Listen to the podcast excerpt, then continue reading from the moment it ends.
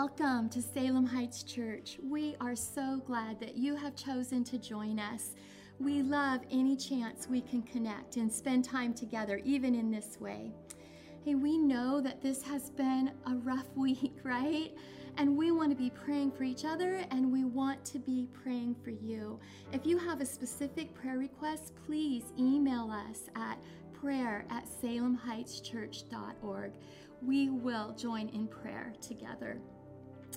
Also, we want to declare with David in Psalms 18 truth about who God is. He said, I love you, O Lord, my strength. The Lord is my rock, my fortress, and my deliverer, my God, my rock, in whom I take refuge, my shield and the horn of my salvation, my stronghold.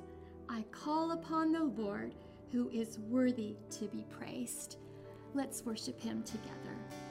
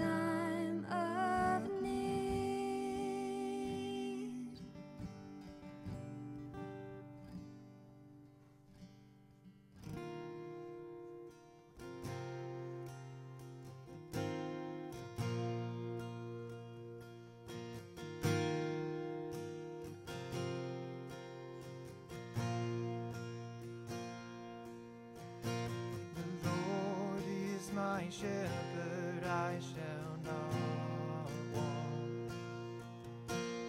In green pastures, he makes me lie down.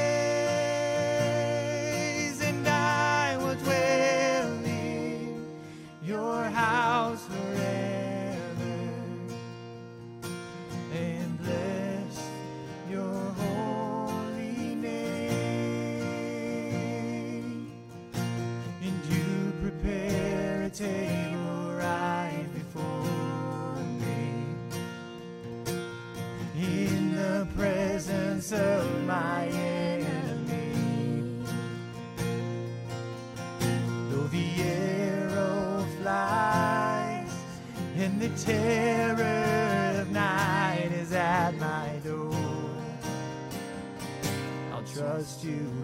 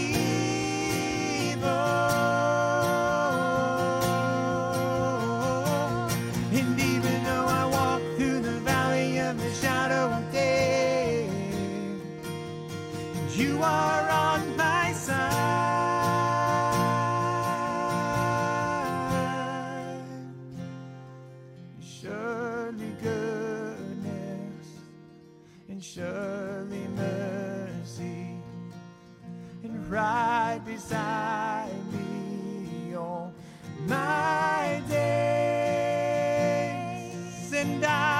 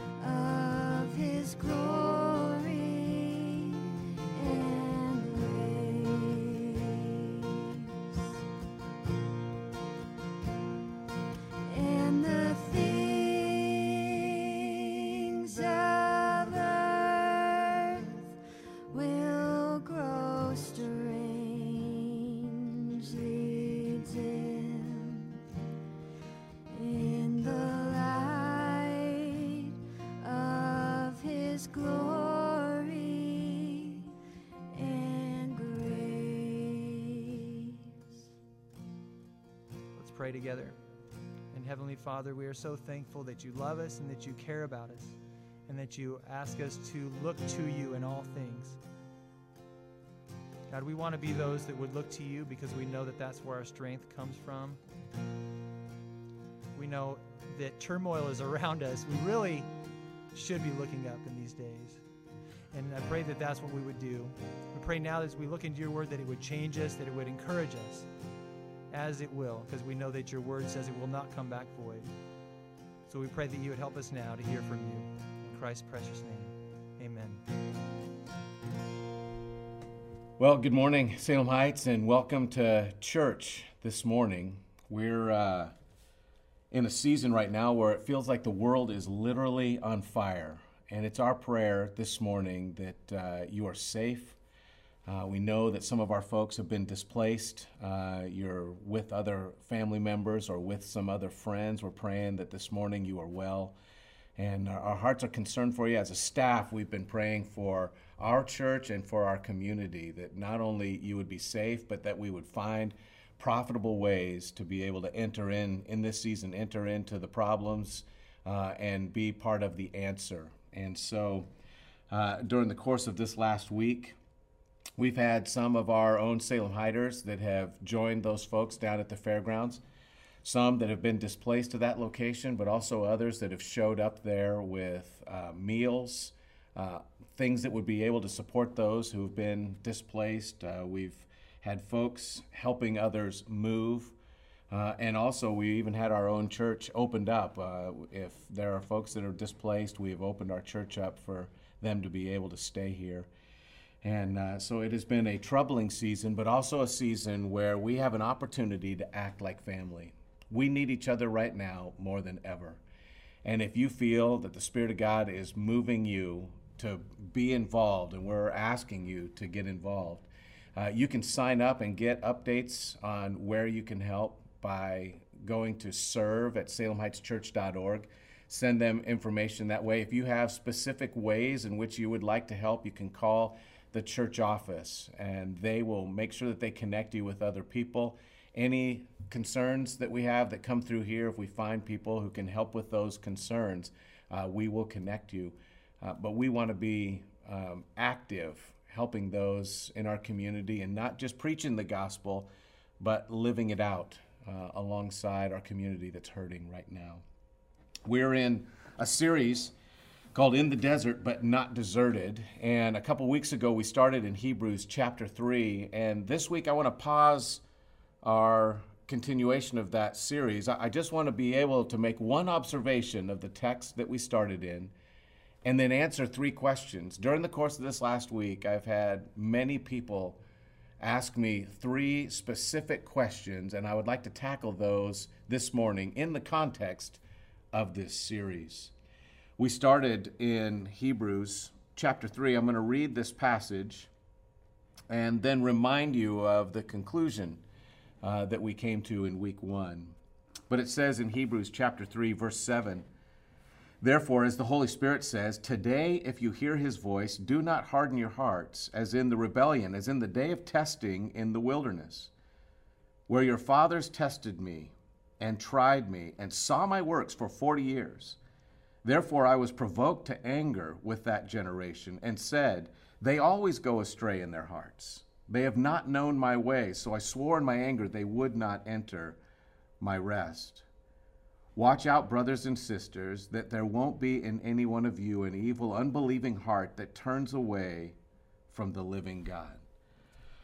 When we first observed this passage, the question we had asked is How do you handle the heat of the desert? And the answer was you bring ice.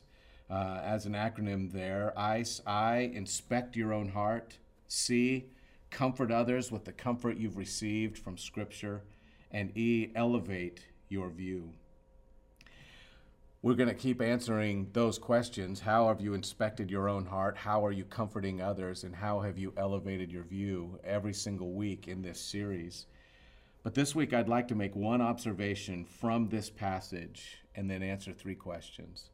And the observation I'd like to make is found there in uh, verse 7 and 8. It says, Therefore, as the Holy Spirit says, today, if you hear his voice, don't harden your hearts. And then also in verse 9, when your fathers tested me, they tried me, and they saw my works for 40 years. Every single one of us has gone through a period of time where we said, I, just wish I could hear the voice of God. Or we would say, man, if only I could see God's activity, if I could actually see Him at work, if I could see Him uh, on display in some um, magnificent way, then I would really uh, ha- have a deep regard in my faith, or then I, that would transform the way that I act or the direction that I go. But I want you to recognize that hearing the voice of God and seeing his works was not always an exciting thing for those folks, but most often it was a fearful thing. Hearing the voice of God is rarely comfortable. In uh, Exodus chapter 20, We've just received the Ten Commandments. God has been speaking to Moses, and he's coming back down to the people. And they had set up a boundary at the bottom of Mount Sinai. As Moses had gone up, there was a cloud that enveloped that entire place, and the sound of a trumpet and lightning and thunder that was there. And Moses goes up into the cloud. He receives the Ten Commandments. As he comes back down, it says this And all of the peoples witnessed the thunder and the lightning and the sound of the trumpet and the mountains surrounded by smoke. And when the people saw it, they trembled and they stood at a distance. And they said to Moses, You speak to us and we will listen. But don't let God speak to us, or we'll die. Moses responded to the people, Don't be afraid, for God has come to test you, so that you will fear him and will not sin. And the people remained standing at a distance as Moses approached in total darkness where God was. And this is what the Lord told Moses This is what you are to say to the Israelites You have seen that I have spoken to you from heaven. Do not make gods of silver that rival me. Do not make gods of gold for yourself. When God is speaking to the people, he says, Don't harden your hearts as you did during the rebellion. Well, he said, This is a generation that actually heard my voice, and my voice was loud, it was thunderous. In fact, when you heard my voice, it was so enthralling, so captivating, but so fearful. You trembled and said, Moses, you be the one to speak to us. Don't let us hear this voice this loudly. You were trembling, he said, before the voice of God. But then you walked right out of that meeting and into idolatry. You walked right out of that meeting, said, I don't want to keep hearing the voice of God. It makes me too fearful, and went right back into idolatry. And God says, Don't do what that generation did. They heard my voice, they saw my works. Elijah heard the voice of God. It said that he went up onto the mountain after his great victory that was followed by his great depression. He ends up in a cave, and the earth was shaking, and a fire goes by, and the wind is so loud. And it says that God was not in the wind or the fire or the shaking, but the still small voice. But when God's voice came to him, Elijah was overwhelmed. Isaiah heard the voice of God. In Isaiah chapter 6, it says that uh, there's a cloud that comes and the place is shaking, and Isaiah is shaking with it. He says, O Lord, send me, after God says, Who will go for us? His voice comes to Isaiah, and Isaiah is quaking. The Apostle Paul got knocked off his horse. He heard the voice of God, and it was a fearful moment that led to a great change the call in Scripture, what God keeps asking us to do is when we hear his voice, when we have that moment where we hear him and we are humbled, he says, Do not harden your hearts. Don't go the direction that your heart wants to go in idolatry and selfishness, but run to me. Hearing the voice of God is rarely comfortable, but there are three questions that come on the heels of this observation people have been asking during the course of this week three important questions, and I think it would be valuable to consider them in light of what this passage is saying. And the first question I got this week, um, and it is uh, a scary one for many, and got it not just from our folks that attend church, but also from folks in the community who've been watching from the outside, are familiar with Christianity, but now because of the times that we're in, because it feels like literally the world is on fire, they're asking questions like this. And the first one that we're going to tackle is Is this the end times? If we look around right now, everything bad is up. There is depression on the rise, drug and alcohol addiction on the rise, suicides that are on the rise, turbulence and politics and in our society, it's all on the rise. Misinformation is on the rise. To be able to get any decent trail of thought, of information, anything that can help us find our bearings has been lost. All the bad has gone up. And it actually says in Scripture, uh, by the mouth of, of Christ, that these things would happen. Christ said in Matthew 24, Watch out that no one deceives you, for many will come in my name, saying, I am the Messiah. And they'll deceive many, and you're going to hear of wars and rumors of wars. See to it that you are not alarmed, because things like these must take place. But the end is not yet. For nation will rise up against nation, and kingdom against kingdom. There will be uh, famines and earthquakes in various places. All these events are the beginning of labor pains. They will hand you over to be persecuted, they will kill you. You will be hated by nations because of my name. Then many will fall away and betray one another and hate one another. Many false prophets will rise up and deceive many. Because lawlessness will multiply, the love of many will grow cold. But the one who endures to the end will be saved. This good news of the kingdom will be proclaimed in all the world as a testimony to all nations, and then the end will come. Christ warned that the end times would look exactly as they look today. I remember reading a story by uh, Louis L'Amour, and a cowboy was trying to go to a rancher and find work. And he was with a group of other guys who were traveling to that rancher's place. And he asked them partway through their journey, Hey, when are we going to finally get to his ranch? And one of the other cowboys looks at him and says, Oh, we've been on his place for three days. They finally get to the man's dwelling, to his house, and are able to ask him for work. But that observation is an important one. People have asked, Are we in the last days? What Christ indicated and what the apostles have told us is that the end times, the church age, is right now. We have been in the final days. In other words, the days that will lead to the return of Christ. The final stage of church history has been on us ever since Christ ascended into heaven. We have been on the property of the last days. But in this final season, I believe we've moved from the driveway to the front porch. We are right on the doorstep of the next stage. All of the things that you see around us are not just uh, turbulence, but it says here that they are labor pains. Labor pains, by definition, start farther apart and then get more rapid and rapid until you finally see the end arrive. The joy of a new member of your family being here. Well, the joy that we are to anticipate at the end of a painful journey is the return of Christ. But right now, these birth pains are on us. Every single indicator in the world around us is that these are the last days.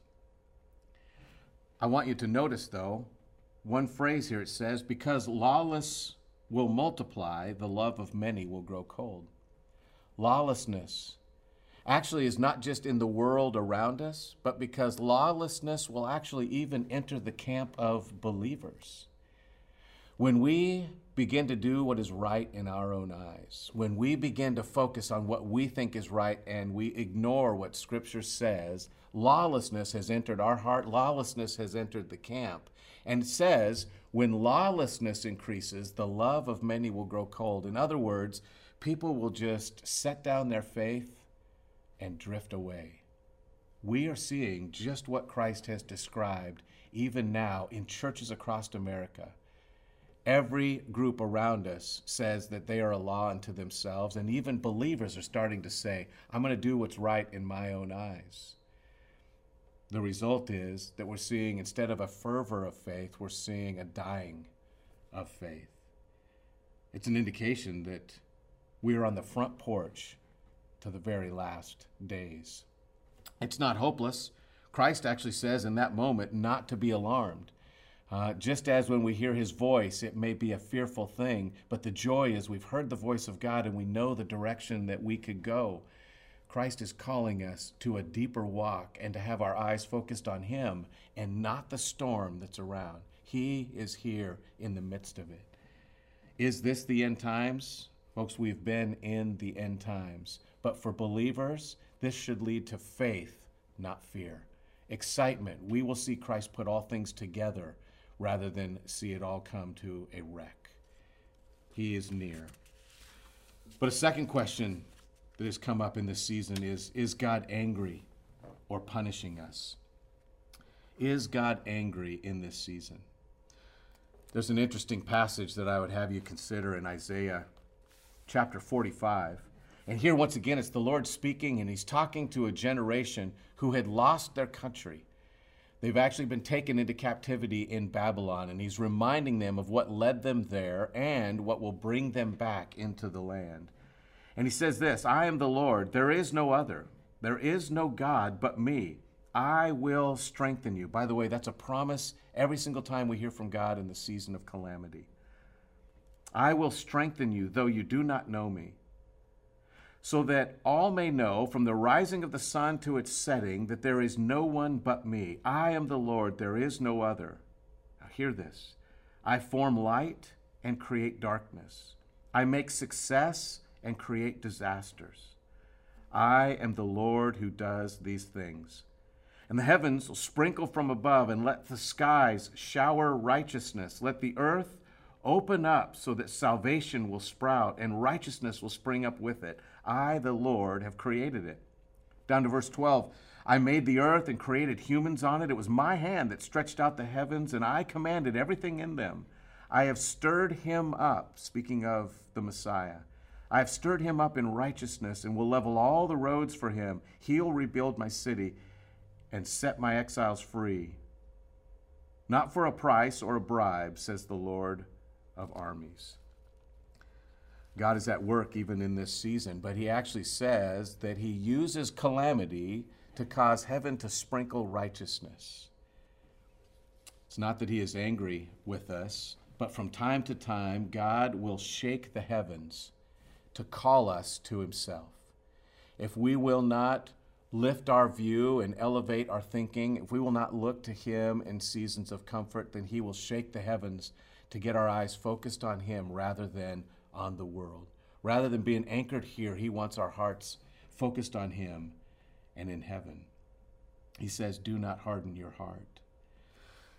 People have asked, well, how can God even use suffering? It's actually a theme that's all the way through the scriptures. Uh, a short while ago, we covered eight different ways that God uses calamity. He uses pain and suffering. And if you want these, you can uh, get these from the church website. I'm just going to review them quickly. But God uses pain and suffering to change our direction. Hebrews 12 says, just like a good father will correct his children and bring them around, and sometimes that correction is painful.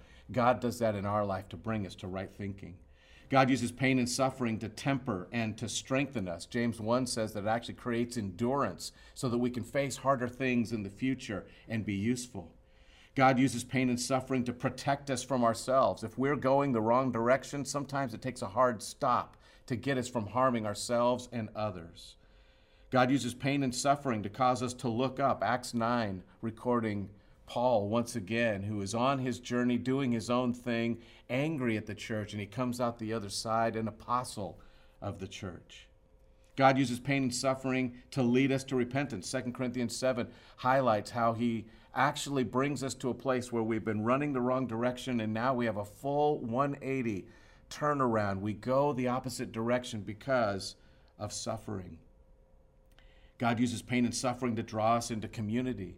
If we continually separate ourselves, Scripture says, He who separates himself seeks his own desire, and God uses pain and suffering to bring us back into community, to remind us that we need the family of God. We need each other, and don't we need each other even today. But God also uses pain and suffering to highlight our heavenly hope. Romans 5 and 1 Corinthians 4 remind us that our eyes are supposed to be on heaven and that our hope comes from heaven, not from mankind. And God uses pain and suffering to prove our faith. It reminds us that we actually have a faith that can survive. An anchor is best tested in the middle of a storm, not on the shore. And in the middle of the storm, God shows us that the anchor that we have, our faith, will hold and will keep us. He uses pain and suffering to highlight all of those things. A third question, though, that we get is this, and I've gotten it this week Isn't it cruel for God to use calamity? Isn't it cruel for God to allow things like this in order to call us?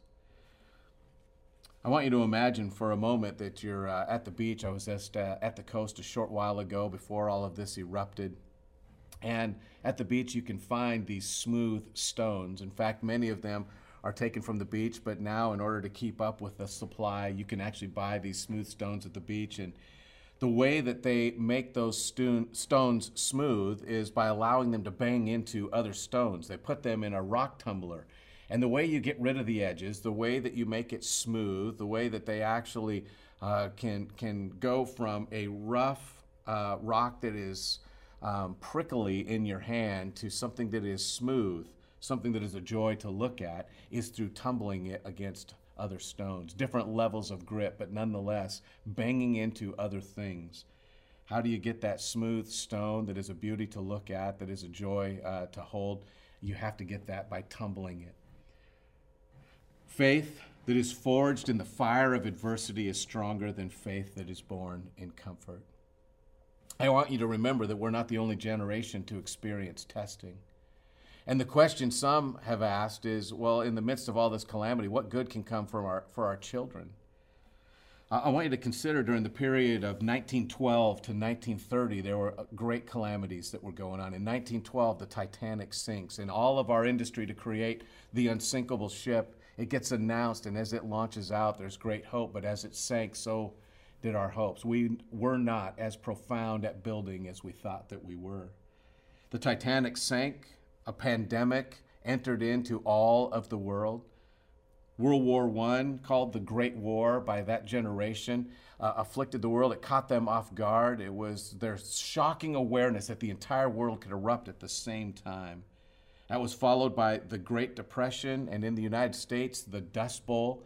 Not only was there economic collapse, but our farms and the people in rural America that uh, generally could ride those moments out lost everything and were displaced and sent to the coasts.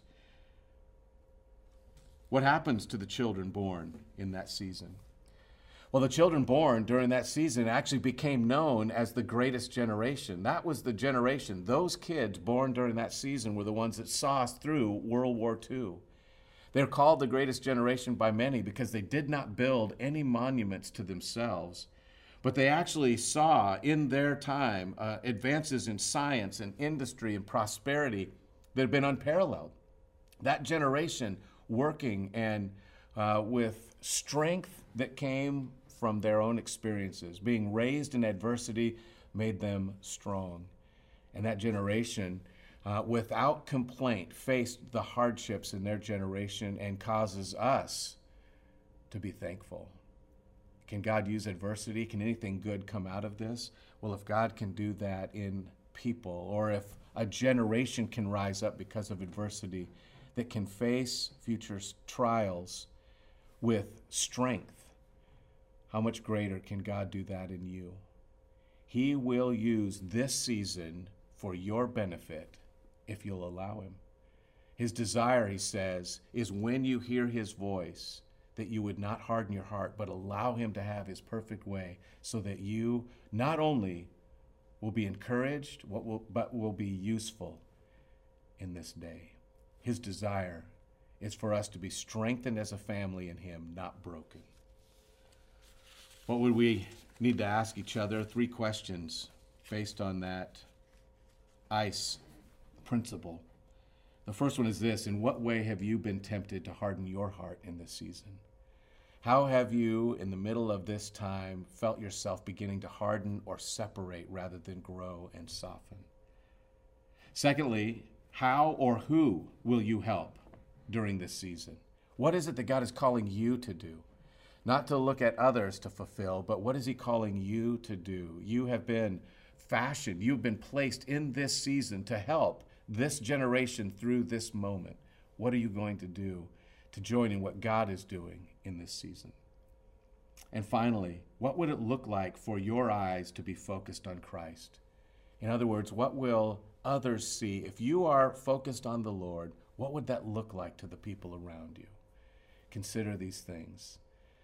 Salem Heights, we're being called to great things in this moment, but it is also a season of great hardship. We can't ignore that or candy coat it, but we can be a joy and a blessing in the midst of it. And I believe that God will give us great stories to rejoice in as we yield, as we listen to his voice, as we let him be God and follow what he says. Let's pray.